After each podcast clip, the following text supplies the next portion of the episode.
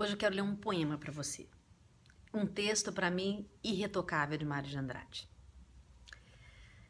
Contei meus anos e descobri que terei menos tempo para viver daqui para frente do que eu já vivi até agora. Tenho muito mais passado do que futuro.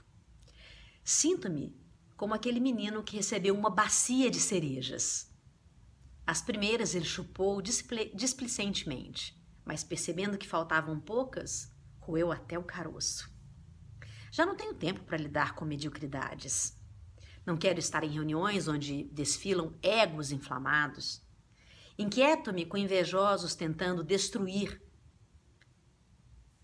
as pessoas que eles admiram, cobiçando seus lugares, talentos e até a sorte.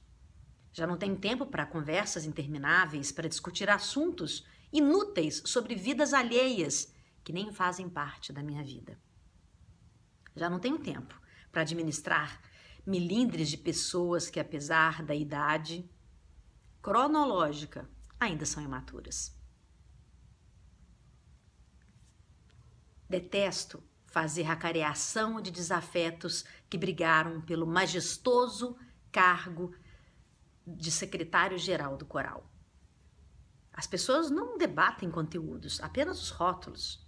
Meu tempo tornou-se escasso para debater rótulos, que eram a essência. Minha alma tem muita pressa. Sem muitas cerejas na bacia, quero viver ao lado de gente humana, muito humana, que sabe rir de seus tropeços. Não se encanta com triunfos. Não se considera eleita antes da hora. Não foge de sua mortalidade e quero caminhar perto de coisas e pessoas de verdade. O essencial faz a vida valer a pena. E para mim, basta o essencial.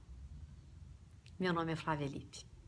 Estou aqui para falar sobre coisinhas lindas do cotidiano. E obrigado, Mário de Andrade, por me emprestar esse pensamento que é tão meu, Espero você nos próximos, nos próximos, no próximos.